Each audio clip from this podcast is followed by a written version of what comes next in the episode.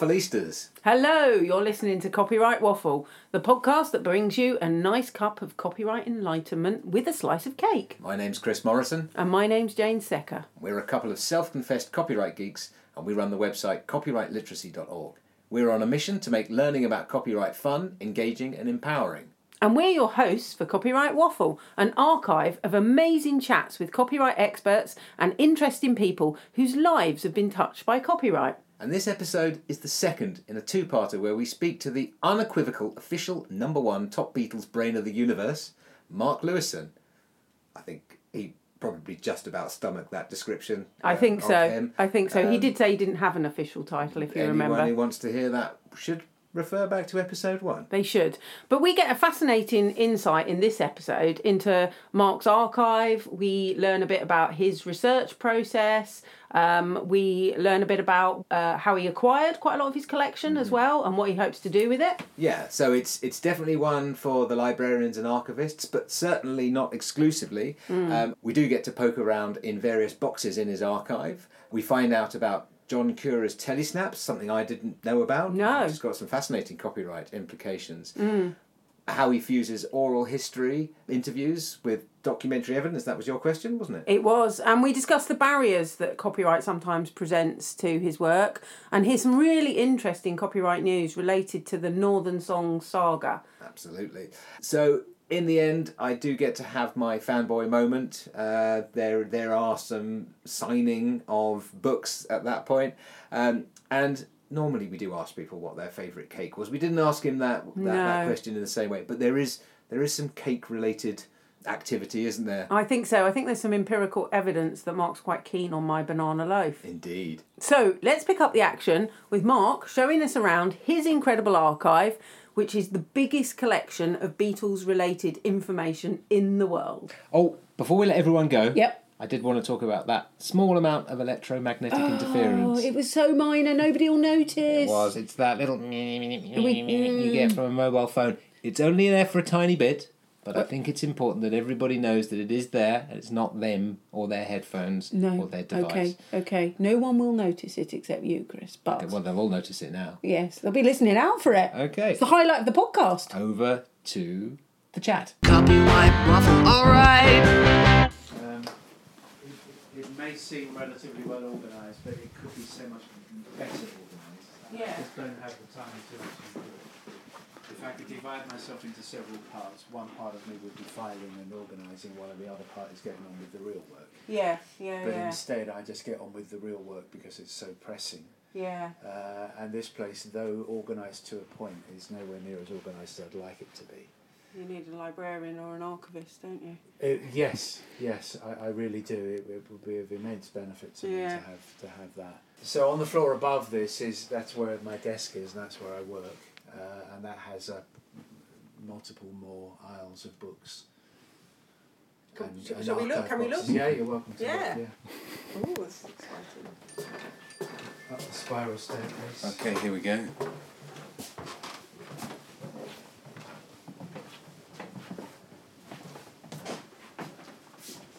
So is this where you spend most of your time? Do you Yeah. have a sort of nine to five regime, or is it Uh, does it draw it- you in much more than that? No, I tend to work from the moment I get up to the moment I go to bed. Okay. with with some time off for good behaviour. But um, so uh, yeah, six something to whatever amazing. fairly late is. What a beautiful space to work in Yeah. as well. Yeah, Just right, I don't know, the, the Yeah. kind of the whole atmosphere in here. So we've got books and we've got things that look like manuscripts and Yeah. uh, these are Stuff. all the music papers, British music papers from 1960 to 73. I also have others downstairs from 48 to 92. so NME and Melody Maker and Record Mirror, Okay. Disc, Sounds, yeah. and some of the trades as well, Record Retailer, Music Week, and so on. Are, are they complete The records stage. of all of them, or just These the- are these these boxes that you see here. They they are complete. And um, they're a must. Uh, even though So were you a lot buying of them have now been read. Were you buying them? Actually, I was buying some of them at the time, but also not keeping them. okay. I tend to be a keeper of things, but I wasn't as a child. I wasn't keeping those as a young person, um, but I've acquired them Right. as as a library, um, rather like I have a set of Radio Times, uh, which goes back to the beginning actually, which is now ninety nine years of Radio Times, and I, I buy those right. to, to maintain the collection. Right. Wow. Yeah, Wow. and these various aisles here, these are all books on the Beatles. Yeah. This I mean, is there- there Would is you say a you've got every number. single book? I used to I used to be able to say that, um, but it, it's gone a bit bananas in the last two three years with with self publishing, Yeah, Okay. and um, I see a lot of books now on Amazon and other book websites. That I just think, ah, But shouldn't there be a sort of legal deposit where anyone writes a Beatles book, it should come to you? No. shouldn't we get that encoded in legislation? well, it's a very nice thought. As it as it is, I buy them because. Uh, I don't have any right to be sent anything for nothing, Of, well, so um, so I buy them. So But it is like a national collection, essentially. It is. A s it's an important collection, and in fact, I was. I very rarely go on Twitter, but I was on it last night, and someone had asked the question of the Twitter public, "What Beatles book are you reading at the moment?" Mm. And I just scrolled quickly down through the responses, mm. and it was amazing what a disparate variety of of books, most of them very good, not mm. not all, but most of them, uh, are being read by people. And it, it kind of, even though I live amongst these books all the time, it was interesting to be reminded of just how many The variety. there are, the variety of them, particularly. Yeah, yeah. Well, I am. I'm reading Tune In at the moment. You know, I was doing. I was part of the research, but also after seeing you at the literary festival, thinking, actually, I'm re- this is fantastic. This is amazing. I'm ready to go deep Beatle again after having for a few few years thinking I don't want to Yeah. overdo it, and now it's like no, I, I it's fa- it's absolutely Yes, fantastic. it's, it's never less than rewarding to go deep Beatle. Yeah. Um, I mean, I, I live that way, and uh, it's never I never get bored of it. No, no, no. Well, that's what doing research is all about, I think, Yeah. isn't it? Getting lost in it. Yes, yes. Uh, I, I I wouldn't want to be researching something that bored me, not if you go as deep as this, but mm. being that it is endlessly, and I do mean endlessly interesting. Mm. Um, there's no chance of boredom, No, none at all. no. All that lot there, that's archive boxes, Okay. which if I had more filing cabinets would go in. That's all my work. Bus- what- that's all my projects of the last. So when that says 40 years the or so. Beatles anthology, that's the work you were doing with Apple on the anthology. Yeah, there's about four archive boxes in there, which is the entire in, in that stack, uh, which is the history of the Beatles anthology as I experienced it. It's all the faxes and letters and file notes and proofs and you know when you're deeply involved in a project, you, there's a lot of paperwork, and I That's keep it all. I keep it all. So yes, and all, all all the work I've done is is there. But actually, these days I have more on my computer than than you see in physical material now in physical form. I used to think that I would print everything out on my computer uh, in order to file it properly, and now I'm thinking I should be scanning all my paper stuff and just keeping it on the computer. So you've got quite an immense digital archive as well. Vast, Yeah. Vast, which which would probably double everything that you see here. Wow. Yeah, I mean hundreds of thousands of documents. Yeah. Hmm. I- Yeah. Is this the full archive, or is there some elsewhere now? This is it. This is it. Okay. And like you, thirteen point two tons. Is that right? That's yes, gosh. When I moved out, when I when I relocated from Hertfordshire to here, it was thirteen point two tons. So the removal men told me. Okay. They they had a way of weighing it before they put it onto their truck. And Um, the survey of the house said it's okay. You can bring this stuff here. The floor, this floor's not going to give way. I'm, it's it's trial and error. I mean, I think it'll be all right. It's now been in. This has been here for nearly two years. It wasn't here immediately that I came here, but it, it's been here about two years. So I think if it was going to go, it would have gone by now. Yes. Yeah. Have you got that book? That's the one that's the really detailed analysis, of the recording sessions from the technical point of view. The one that I- it's about eight hundred pounds. recording eight hundred pounds. saw it, we Probably it mean the- recording the Beatles by Kevin Ryan and Brian Kehew. That'll be this That's the one. Yeah. Yeah, wow, that's a It's, weighty it's, it's a weighty tone. Do you want It to, is. Yeah. to feel how That in weighty? itself probably could do with a reinforced shelf, couldn't it? yeah. So, So that, how, where have you seen this book? Uh, it was at the Drill Hall Library. The Drill Hall Library, where we have shared a library with Kent Christ Church in Greenwich, and they have a Centre for Music and Audio Technology there. And Ah. the library said it's worth investing in that. f- For that. It is. So people go, oh, that's nice. I'll get that as a you know coffee table book, and then of course they find out how much. Yes, well, and also it was wow. limited edition. Um, it, wa- it was When did this self-published by out? the authors. Oh, about ten years ago. and it's it's kind of an art book almost in in, in the way that it does. It's it's deeply deeply technical. Everything about time. yes, beautiful. You're absolutely right. Everything about it is beautiful. It is deeply technical, and I'm not a technical person, so that aspect of it kind of goes over my head. But on the other hand, if I have a question, I know where to turn. Yeah. And I also trust the authors. That I don't trust every Beatles book author, far from it, but um, I was able to observe the way they were going about this book, and I knew that it was going to be right, it, that it had the right standards of approach. Fantastic. So a beautiful job, uh, not mass market. It's probably not a mass market subject anyway. Not not this element of it, not the microphones and and. Because all you of say you're that, interested in it because of your kind of sound recording. Yeah, yeah, because Sort of the interest artificial double yeah. tracking and the nature of the you know the, the valve compressors that they were using and all that stuff. If you, It's got some amazing pictures, I can see. Yes. Of the technology. Their own photography is beautiful of the equipment, but also the archive Oh, wow. photography research is very good. Um, so in any picture of the Beatles in the studio, they will actually not look so much at the foreground, but at the background, and say, "Well, that equipment there, that is a so and so, and that is a so and so," and they'll tell you how it ended up being used, and The RS 140, the portable sound. oh, sound it's one of my level meter. one of, one of my favourite. Is it? Sound never go anywhere without Yeah. one. No. Um, you, I, I have looked at it. It's Most actually quite these, hard, hurting my arms Okay, now, I think just you to probably point that Right, out. let me most take it of these off. things Yeah. have been recreated as digital plugins for using the digital things, and you can buy them all. The one that makes it sound like your digital recording is actually going through Hmm. the, the, the the tape machine at, at Abbey Road, um, Right. and like a plugin that simulates the sound of George Martin's hand touching a control or something like that. It's it's, it's flattering, but, but also very strange that. yeah. Because the Beatles themselves, one of the, the key thing about the Beatles was that if there was a rule, they tried to subvert it. And if there was something new, they would try it. What happened right at the end and the use of the synthesizers. Yes, all the way through, in fact. But whatever, what they always tested the thing to its to its limit. They didn't just.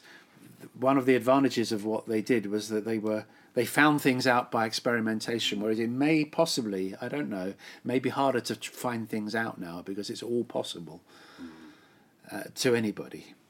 I, I, again, I'm talking a bit blind because it's not quite my world, but generally speaking, when you're discovering things, you're you're treading fresh turf, and when you've got the ability just to flick a switch, then you're not necessarily going to discover something that hasn't been discovered before. and maybe that area for the next progression actually isn't recorded music. Hmm. Maybe recorded music, popular music, as we see, has matured as an art form and then has become like concert music, sort of unable to innovate in a way that captures the mass Yes. mass imagination, and it's it's something else now that's Yes. happening. That's the next Beatles. Yes. It's not going to be a pop group. Yes, I think you're probably right. But that doesn't. Um, obviously, mankind is creative, and uh, especially musically. I mean, there are so many brilliant musicians out there that you can hear them in any pub now. Uh, people are so accomplished, uh, and and of course, there's the ability now to study this stuff properly. Um, whereas in the Beatles' days, it was just more a hobby. It was an enthusiasm that carried them forward, rather than studied knowledge. Of course. Hmm. Right, back down the spiral stairs. This really is an incredible space, though. It's just amazing. I mean, Yeah. it's difficult to imagine it as anything other than an archive now, seeing it like this. It's Yes, and these these um, really lends the itself. shelving is, is, is very well installed. Yeah, yeah. Um, so it's, I don't know whether it's even movable anywhere else. So what have you got in those boxes there? Let's have a look. Um, Cine film. so the bottom box on the floor there is box 35. That's got the BBC staff newspaper Ariel Right. from 1958 to 69. Yeah. And then it's got various loose issues of things like Downbeat and Hit Parade, Newsweek, Time, Vogue, Cinema Today, blah, blah, blah. This box here, that's full of Private Eye and New Yorker from the 1960s.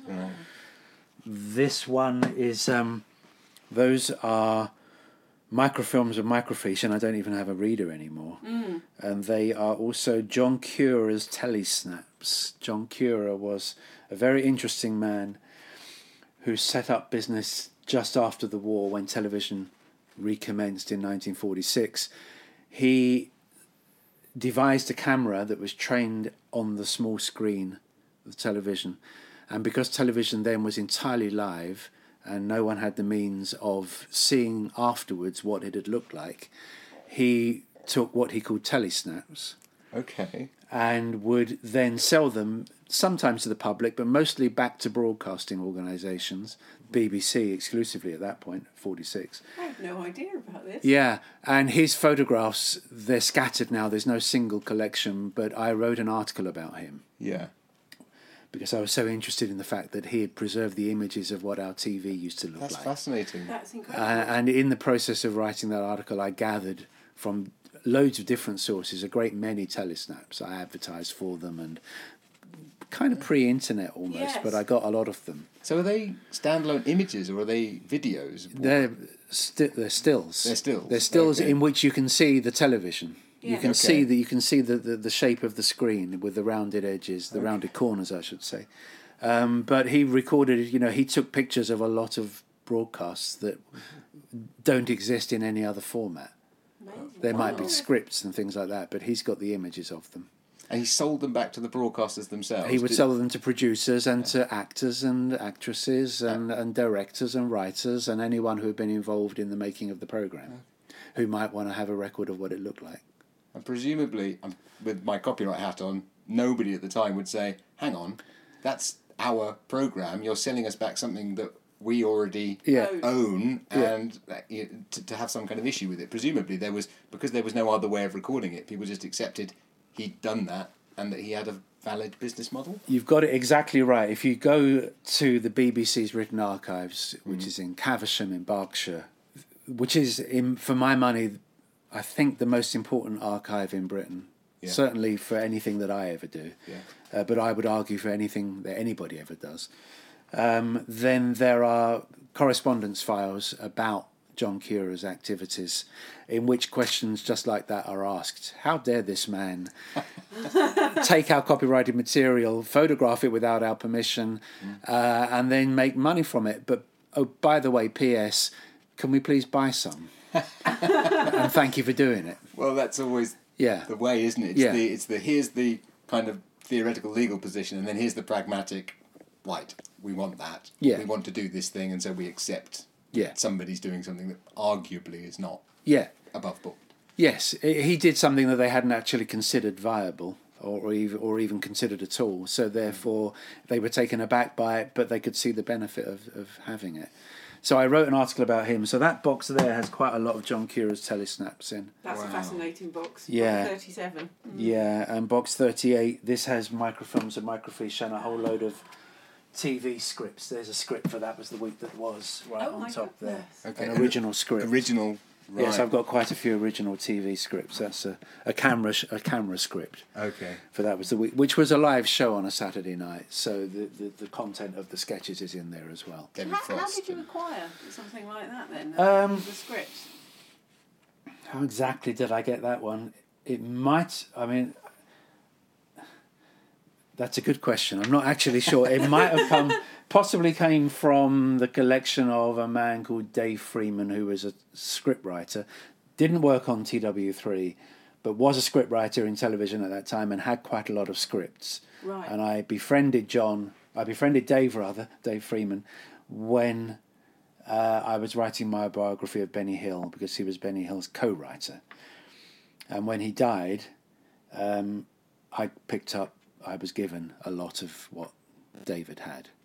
So that might be one of his, or it might be from some other source entirely. No, actually, that one is from a BBC radio producer I befriended who left me a lot of stuff in his will. Oh, wow. That's where that comes from. It's an amazing way of Hmm. getting research collections, isn't it? Yeah. I spend a lot of time, less so these days, but I have done for consistently for decades, spent a lot of time going to see people who were involved in the act of creating something. And I many time most times I will say what's happening and if they've got things, if mm. they've retained things from their collection, from their career, what's your plan for this when you're gone? You can't be afraid to bring the subject up because we're all going to die. So let's mm. let's let's face that one, and say what's where's that going to go when you die? That pile of papers there.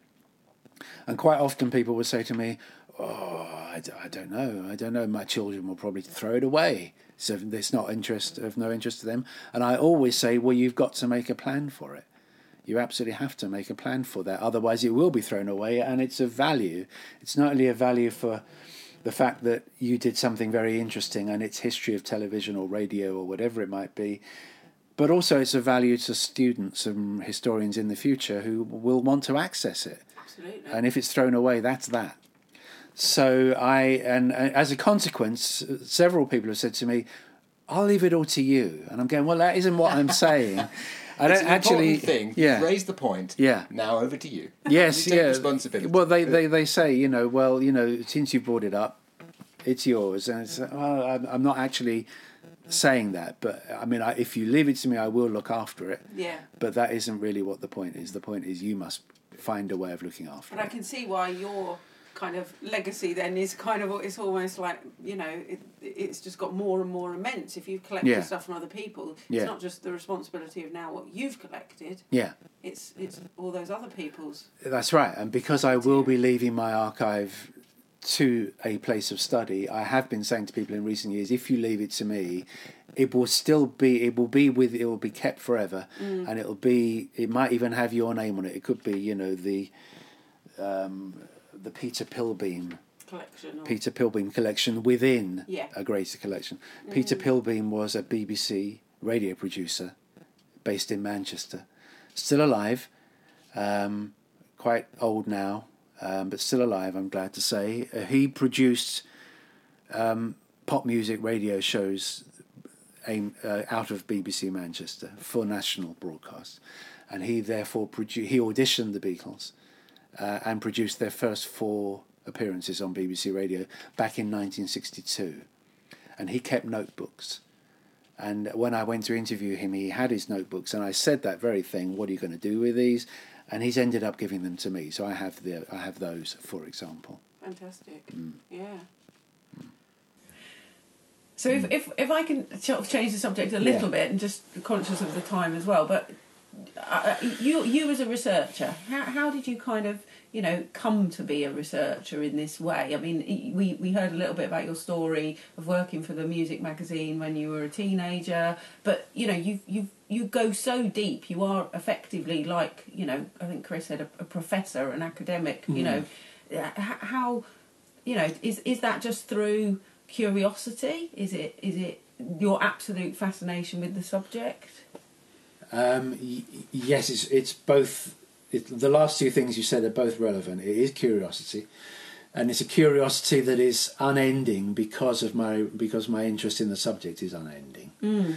Um, I find it. I find the Beatles are absolutely the stuff of life. I mean, uh, truly um, bringers of great joy uh, to life. And, and and I'm not alone in thinking that. Obviously, I mean, people have been thinking that now for sixty years, and it runs deep in the population, in the world population, uh, and quite genuinely so because it is the best of art, as I'm con- as far as I'm concerned. And my own thing is is quite simply that um, I like information and I like discovery, and I have an ability to find things, and it, it it's perfect for this unending desire to learn as much as I possibly can about the world that this all happened in, who these people were and how they did it, and um, all the processes. So you end up knowing a whole lot more than you just know about the Beatles, um, because as I always say, they didn't exist in a vacuum. So my knowledge is broad as well as deep and um, it, it's it's just something that is is part of who I am. I was born with an ability to research, Yeah. so Uh, you don't think you were taught it in some way? You think it's something you just. I certainly wasn't taught it. No, yes, I, it's, it's actually in my genes. I mean, as a, as a small child, I would go to public libraries and I would bristle if the librarian said to me, "The children's section's over there," because I would go straight to the reference section to directories and encyclopedias and um, all sorts of almanacs and so on, and I would look things up and I would make notes about what uh, it would be about cricket scores or football scores or the company that my dad worked for. I, I memorized information from phone books. So I was just that kind of a child, Yeah. and you you, you can't be shown that. You just go there of your own volition. Yeah. And so, look, researching the Beatles, researching anything is second nature to me, but researching the Beatles is first nature because it goes hand in hand with the love that I have for them that was instilled in me as an infant. Yeah. I think I'm, I'm also I'm really interested in the way you use documentary sources and then the way you use people and interviews with people and maybe you could say a little bit about the the, the different approaches and you know but the complementary um, Yeah. use of those two different sources. Yeah, I I, mean, I have trouble with material that's secondary source, and these days even third source, third length, uh, arm length down from original action.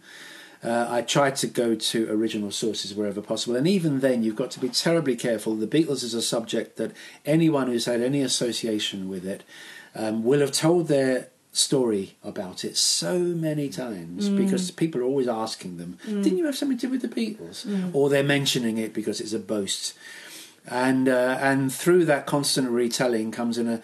Uh, a, a gradual accumulation of things that didn't really happen, but it, it becomes part of what they remember somehow or other. We all know that one. We all know that the stories told and told and told and told pick up things that never really happened in the first place. Yeah. And so, even when I interview people who were witnesses to events, I'm skeptical about what they tell me unless I unless I unless it feels right in the first instance, um, based on all, everything I know, but also based on actual proof. Right. So, um, with the, the, the three volume history I'm writing, I have vast amount of documented research, which is, for me, the, the true truth, the, the absolute kernel of the truth. Um, but then there's the colour that comes from people who were present at events telling you what occurred. But if they don't actually naturally mesh together, I won't trust the anecdote as much as I would like to. And I do constantly read books where the authors don't have that high value of um, application about is this story right or not. It's a good story, put it in. You know, As you were talking earlier when we were yeah, upstairs. yeah, and I, and I Yeah. read other people's books and I read interviews with people and I go, oh for God's sake, oh for God's sake, oh for God's sake. Sometimes the word isn't God, you know. Um, it's something stronger because it's just like I can't bear it to read inaccuracies and. I'm fighting a losing battle with this three volume history in that I'm trying to get this story right while it's so wrong. It's becoming ever more wrong. The mm. internet has just mm. fanned the flames on how wrong it is. Mm. And everybody's got their point of view, and a lot of those are wrong, and I despair of all that. And now, while I'm writing this history of the Beatles, Paul and Ringo are the last two Beatles still alive, and they're getting it wrong, and people are believing what they're saying. And I'm thinking, oh no, don't say that.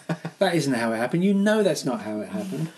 Uh, and yet you're really embedding it into the history because it's you saying it.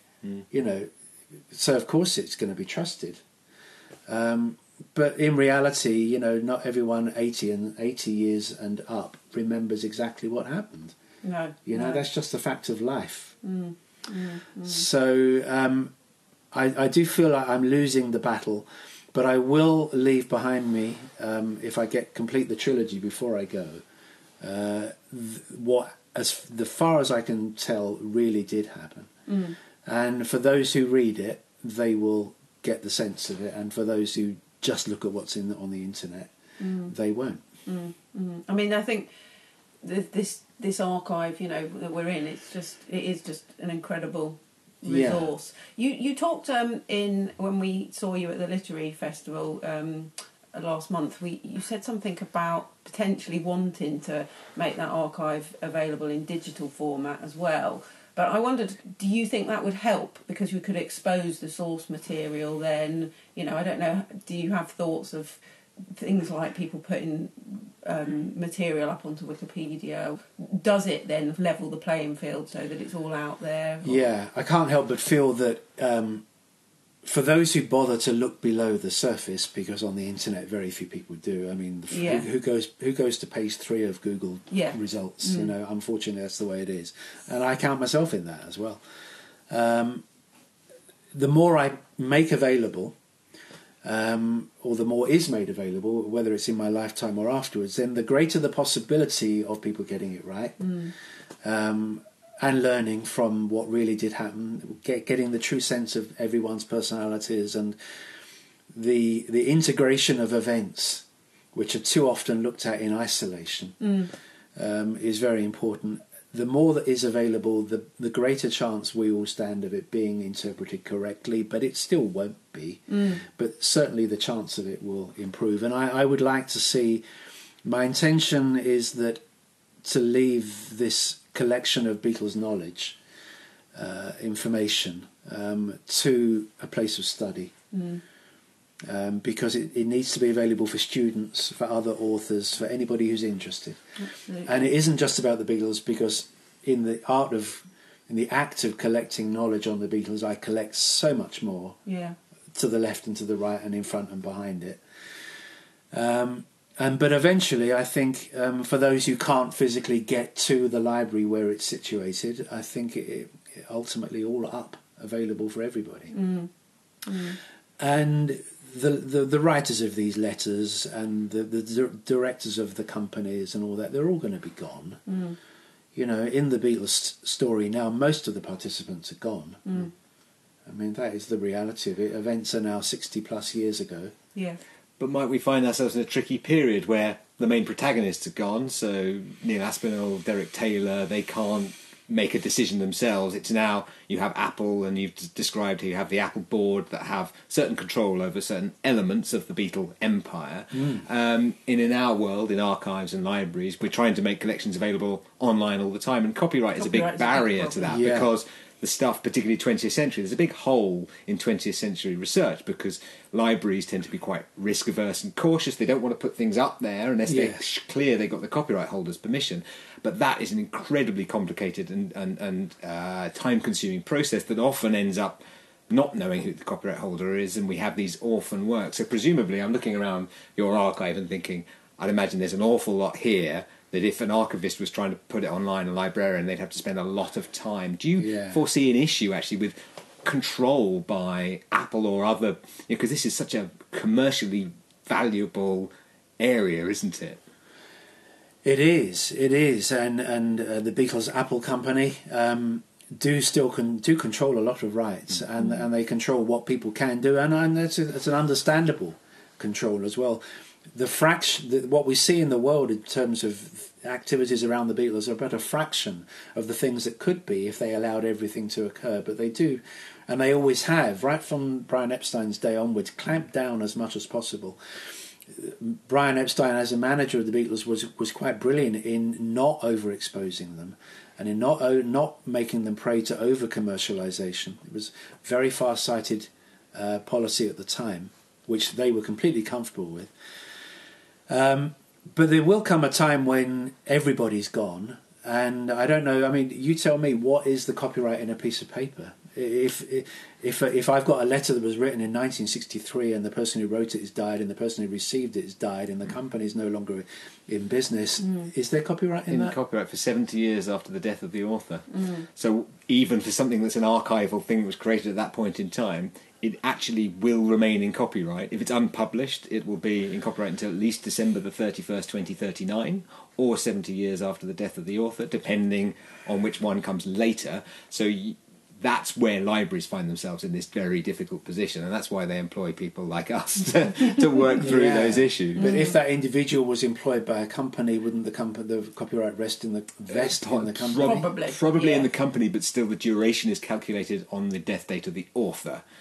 So it, Wow, it, it okay. it's it's uh, that that's the way that and copyright law has expanded over the years and that's that's one of the issues that we in, in, in the library and education and research world we're constantly saying to government actually shorter copyright terms help all these other things you know you might say this is how Mm. Preserving cultural people people make a living thing. but actually do you really need for there to be this protection long long after the the, the person has actually yeah, died yeah.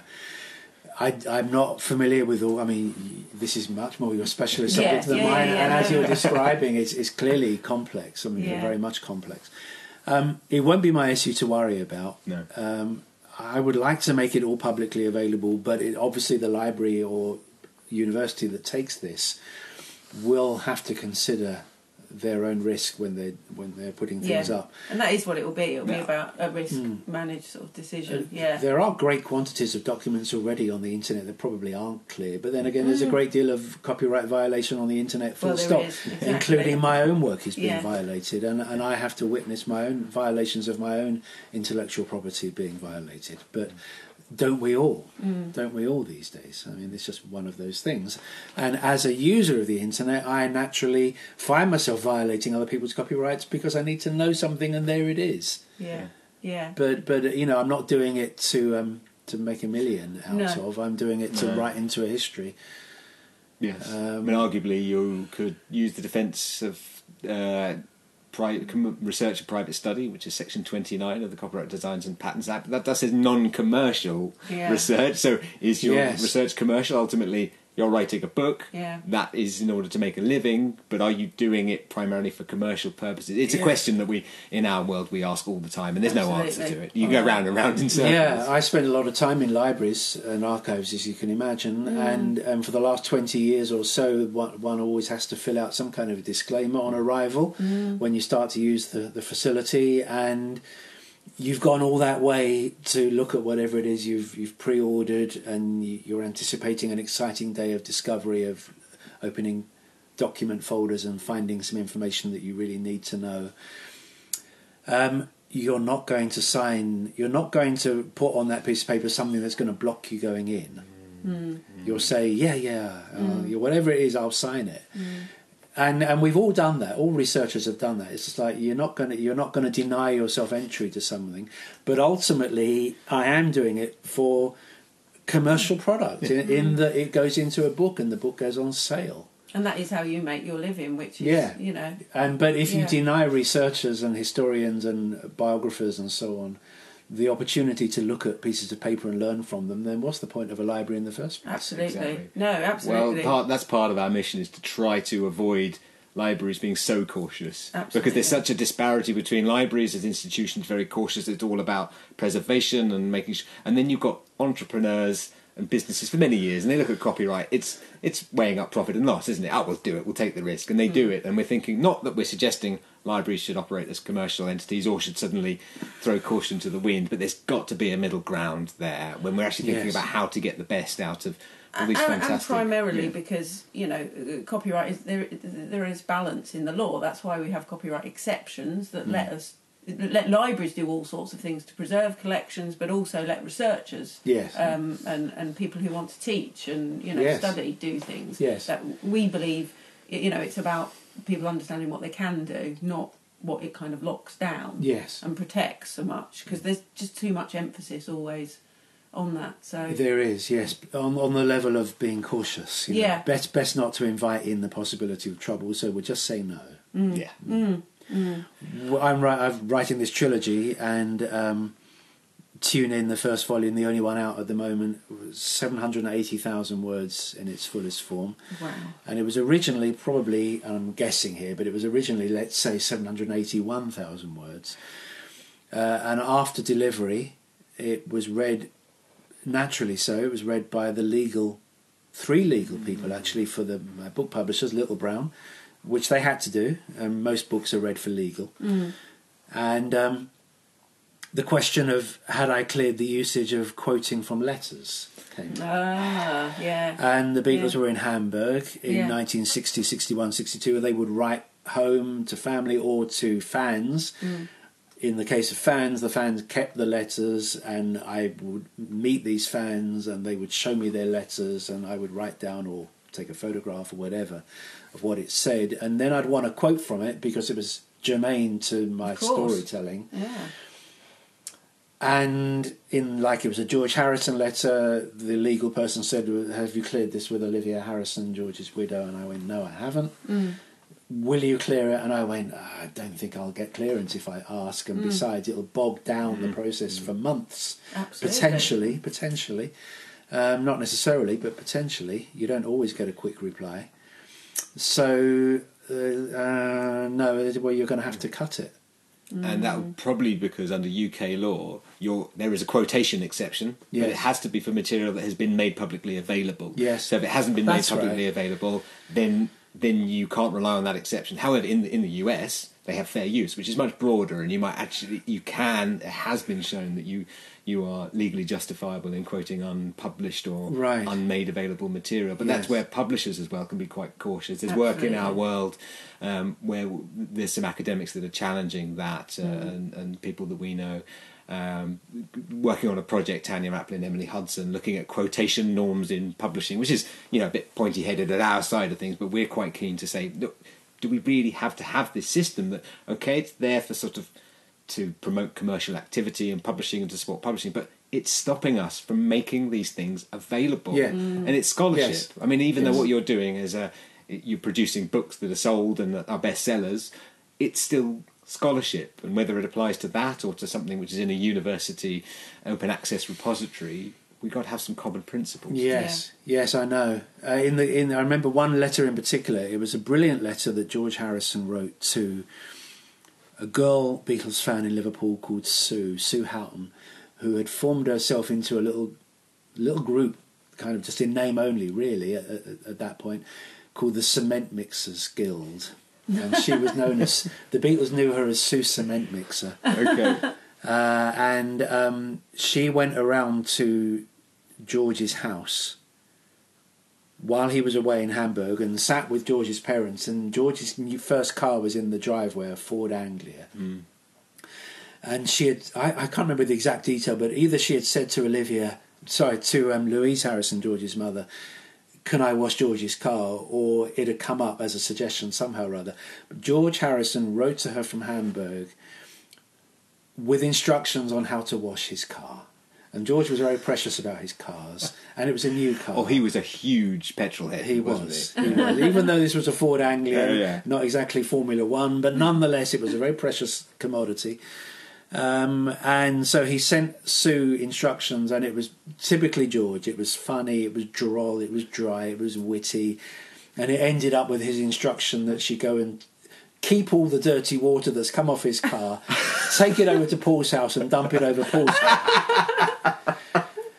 And I wanted to quote the letter, and Sue still had the letter, and I wanted to quote it. And Sue is a, a, a lovely voice within the book, so it's part of her story as well that she received this letter from George.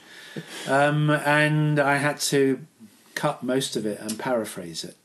And I, you know, I could paraphrase it, but I couldn't Yeah, yeah. quote his words because I exceeded that limit beyond which the the, the, the, the legal They readers wanted had. permission. Yeah, Yeah. And I didn't want to go to Olivia Harrison and ask because I didn't expect I would get a yes. Yeah, yeah. And so I just paraphrased it. We'll have to wait for the reprint at the end of the 21st century after 70 years have Okay. elapsed.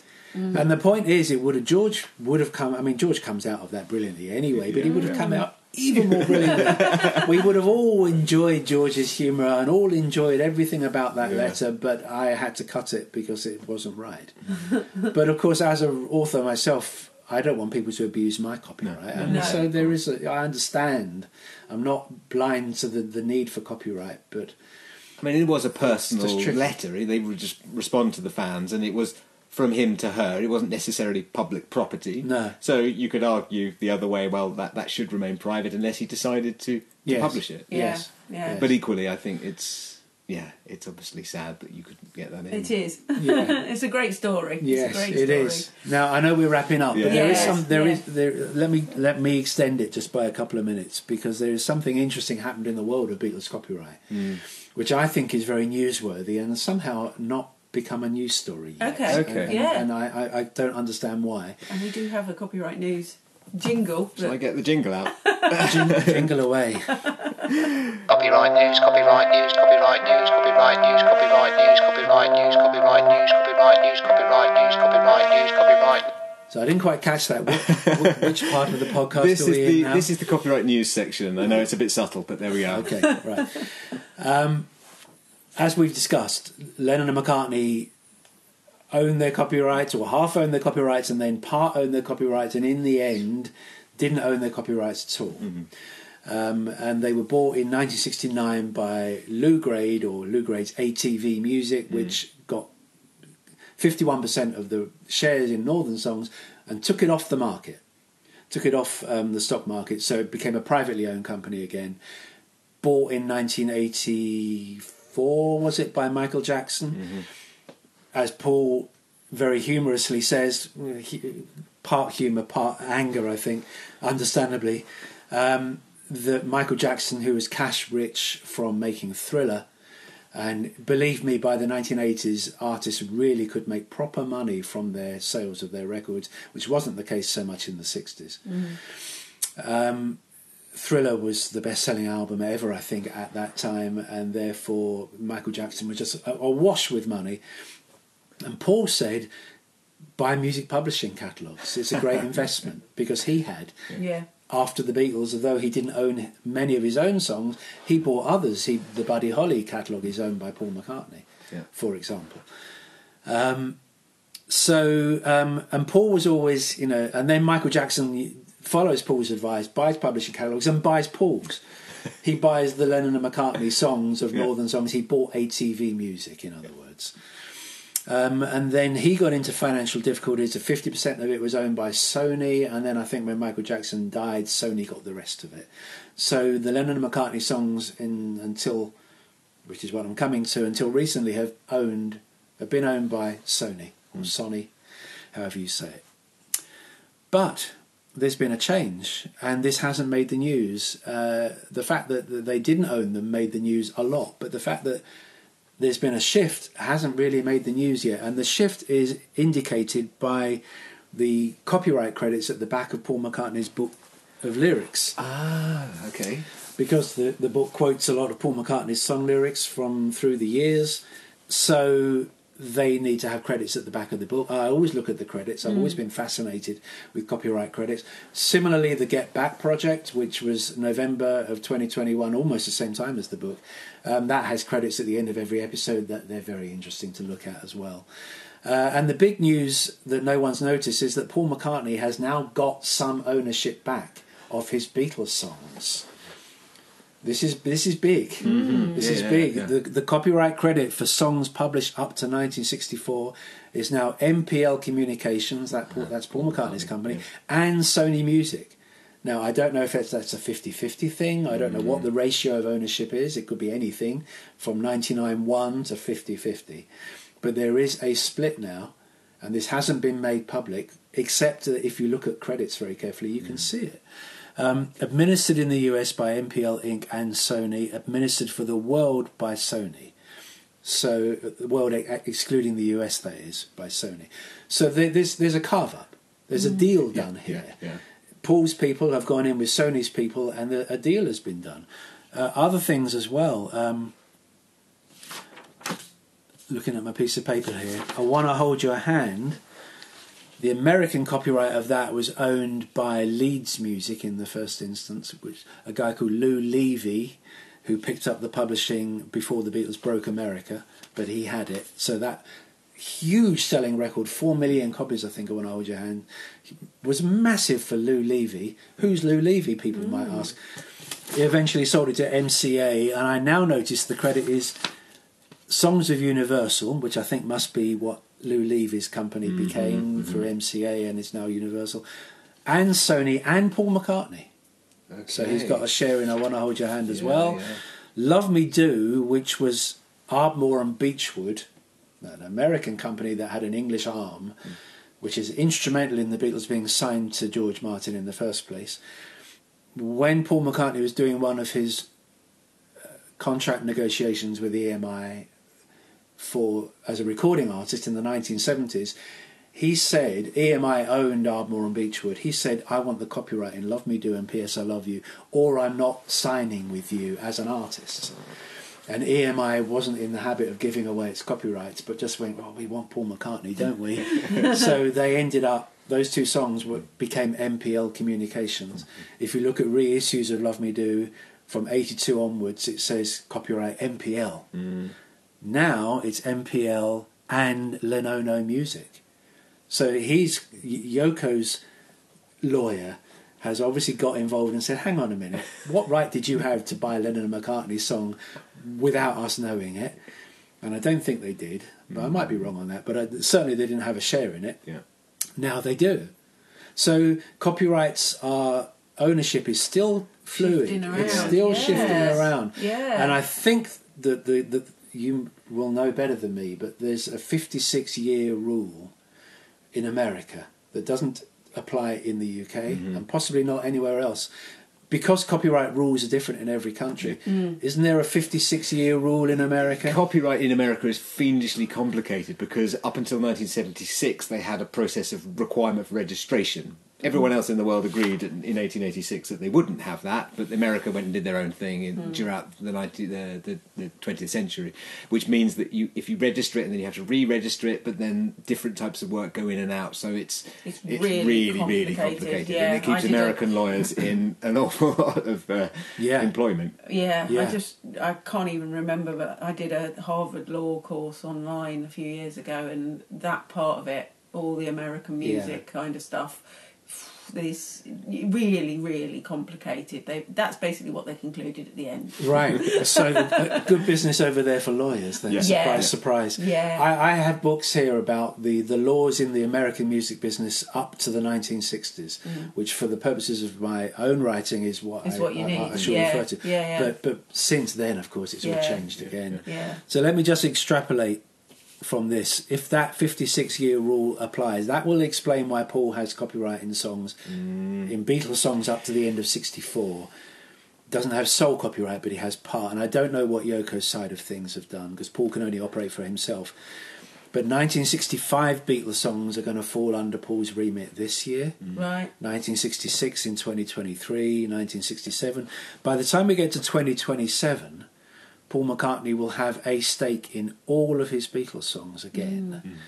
The ones that he arguably hasn't had any kind of control over since 1965 um, will be back under his mm. control, or at least some share of the revenue. In, I mean, he's shared in the revenue anyway as a songwriter, Yeah. but in terms of the publishing profit, which Yeah. will be immense, um, he's going to have that again. So, But I, I Yes, imagine for very him, it's less about eking out a living because he's doing fairly well, uh, but done all more, right. more about the the principle of it, I guess. He, Yes, he used to say yes. to he used to make a when Lew Grade before Michael Jackson got them he used to make a public plea uh, try and embarrass Lew Grade publicly by saying give me back my babies Lou Okay. which of course was never going to happen Right. um, and it, those who have studied that period of, of the Northern Song saga will tell you that Paul did have an opportunity or two in the 1980s to get it before Michael Jackson stepped in Yeah. but for one reason or another, he he didn't get it, but he could have done. Um, I was actually with Paul on the day when Michael Jackson did the deal with Sony. And that was the day that Paul said in the kitchen of his recording studio, I remember it quite vividly, I'll never get them back now. Wow. And yet and yet now he has. Yeah. How amazing to be Yeah. actually be there at Yeah, that time. Yeah. Incredible. Yeah, yeah, because it was it was like it, it got taken one further removed from the possibility mm. that day. And I think he'd read it in the news like anybody else had read it in the news. Mm. From my memory, I think there was that McCartney did take legal action in 2018 that precipitated that, and was then looking at the right jurisdiction in order to have and went to the US in order to take advantage of the duration. Yes. Because had it happened in the UK, in this thing called I can't remember exactly what the legal term is, but you look around for the jurisdiction which favours you most, and that's where you want to take action. And obviously, legal. Yes. Uh, Paul's got pretty good lawyers. Yes. So I, I think that's what precipitated this. Copyright fact check. I think It's time for a copyright fact check. There are some clarifications needed, I A think. copyright fact check. I think it's time for does have to be right. So, the copyright pedant here with a couple of clarifications. The term you were rather desperately searching for is forum shopping, finding the most favourable legal jurisdiction in which to take action.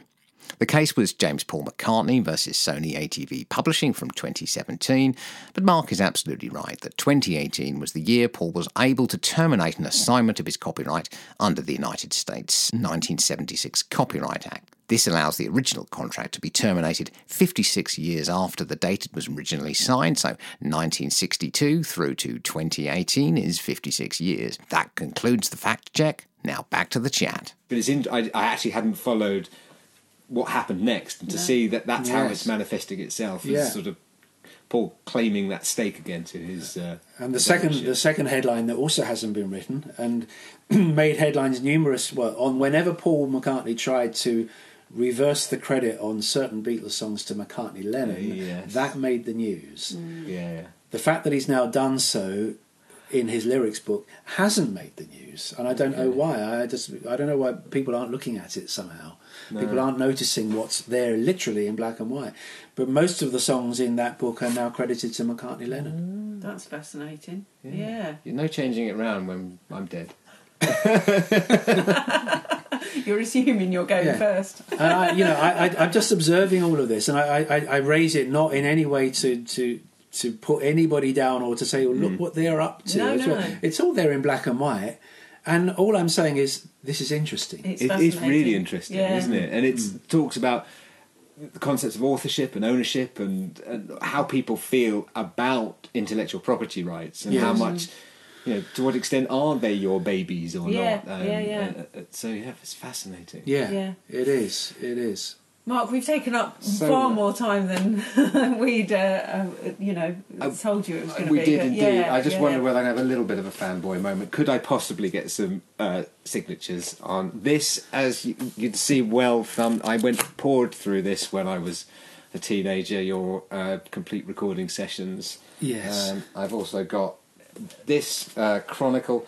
I don't know whether this is of any interest, but actually, someone gave me as a gift. Oh, how uh, nice. This I've got. So I, I you should keep this as a, a treasured um, New Musical Express Poll Winners All Star Concert Program, and I keep it rather than rather than on display. I keep the it in the page. page where you've chronicled what actually happened at that event. Stick So- it in the book, as they Yeah. say in Liverpool. Stick it in the book. um, who who owns the copyright in my signature? Uh, well, uh, you wouldn't own copyright in it as a literary work. You could argue that your signature is an artistic work, but more likely you would claim your signature, if you stylized it and turned it into an image, would be protected by as, as a trademark. Right. Yeah. Okay. Just interesting. Okay. I've never thought of the question No, until no, now. no, no. When when you when you sign a book, what happens? You know. Yeah. So, uh, so a, a title of a Be right. song cannot be protected by copyright. Yeah. Um, and a name cannot be, or a trade name. But then, so there's often people use copyright in order to enforce industrial rights. Yes. Where, in fact, design rights and trademarks are the appropriate ones, but copyright arises automatically. So then companies take advantage of that and say, oh, yeah, well, we own copyright in that because then they can easily prove it. Whereas trademark requires more and, and patent, patent and other intellectual Yes. property rights. Yeah. As I said in Tune In, um, which I didn't know until I was doing my reading of all the music papers. Um, in the year that John and Paul wrote "Love Me Do," there was another song called "Love Me Do," which Oh, they right. which Yeah. they must have seen. Yeah. Whether they'd heard it, I don't know, but they would have seen it in the music papers Mm. as I saw it. It's just like how interesting. So they kind of took the title. Yeah, yeah. But the case law comes from a song called Man from Monte Carlo that was also the title of a film, and the two, they were saying, oh, you can't do that, that was- that's our title. But it's like, well, you can't have copyright protection for a title.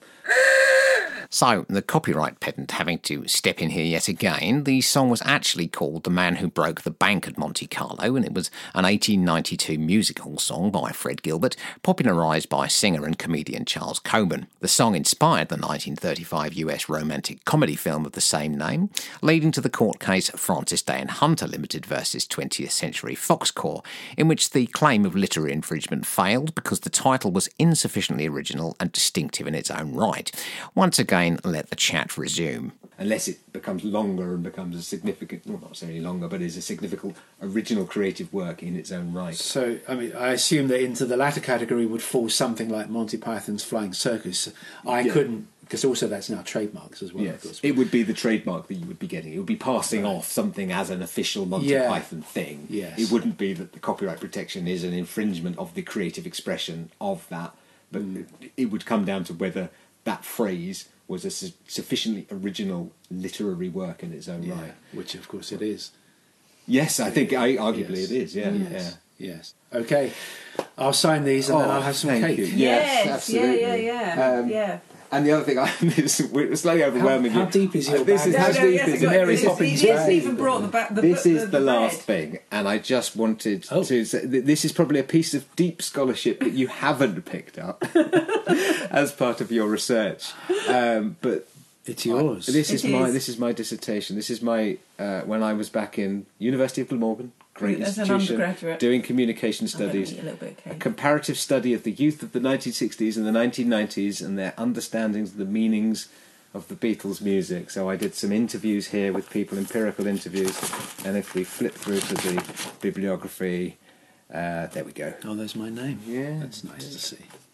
Very good. It was. Uh, Well, you're planning to digitise that, aren't you? I so am if, going to if you are interested, Mark, Yes, I'm then, interested. Um, Chris can send you a copy of it. I'm interested because it says on the front that you spoke to you, some youth of the 1960s. So, yes, that I interests can't me. reveal, of course, who the interview subjects were because that's not what researchers do. But Mums are very Was handy mum? sometimes. aren't they? mum, dad, aunt, and uncle. Mum, But uh, Mum, where were you when you heard she loves you?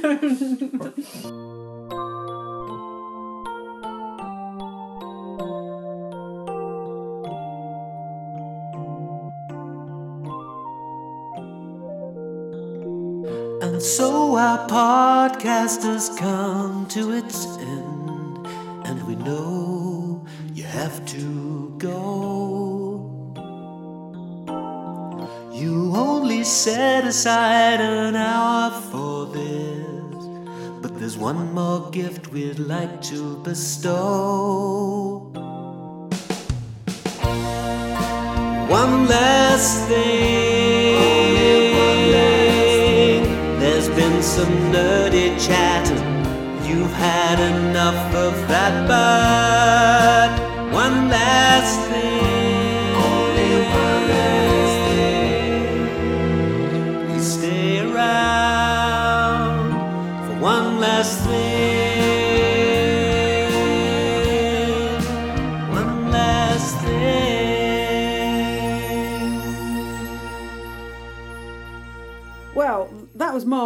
showing really what makes him such a great researcher. Uh, really interesting to see how he got straight to the heart of how you did your research. well, I really can't, for ethical reasons, divulge exactly who it was I spoke to, but you know, he seemed to have some insights there, didn't he? uh, but what an honour to speak to him clearly, but also he, he was interested enough in my dissertation that he wanted the digital version and has now been added to his archive. Yeah, amazing. So thank you to Mark Lewisohn again for giving us so much of his time, particularly how time is so tight with this mm. gargantuan mammoth task that he's got to create this definitive history of the Beatles. Yeah, and thank you to everyone who made it to the end of this podcast. We are actually really hoping to see what we can do in the coming months and years to help him find the right home for his archive. It's such a special collection as well. It really was an honour actually to see all the, the, the things that he's collected And, uh, together. And, as he said, you know, that what we saw, the paper, the printed material, is only the tip of the iceberg. The amount of digital material, yeah. um, and clearly making that stuff available as we spoke to him would be a technical and a legal challenge. That uh, you know, it's certainly something we'd want to do as much as we can to help. Yeah. So, what did we learn from speaking to Mark? I think we both agree that going deep Beatle is a is a great source of joy. Absolutely, yes, yes. I was only in the shallows, and uh, I think I'm quite definitely ready to go deep Beatles. Started watching Get Back now, and really enjoying it. And uh, it's you know it's just a fascinating insight I think into the social history of Britain in the nineteen sixties, the music industry, but also kind of you know, just uh, it's about people, isn't it? Yeah. So it's always fascinating. and the nature of creative endeavour. Yeah. I think that's the thing that really gets us interested in copyright. It's how it impacts on creativity, and and we see and get back that actually it can be quite a, you know, Intense process. it's quite intense. It's not always that glamorous, but there's just those moments of magic. yeah. So thank you again, Mark. Uh, thank you to everyone listening, and we will be. Uh, we've got some more interesting podcasts lined up for Coming up anyone soon, who's, yeah. who's a new listener. So hope to uh, see you here again on Copyright Waffle.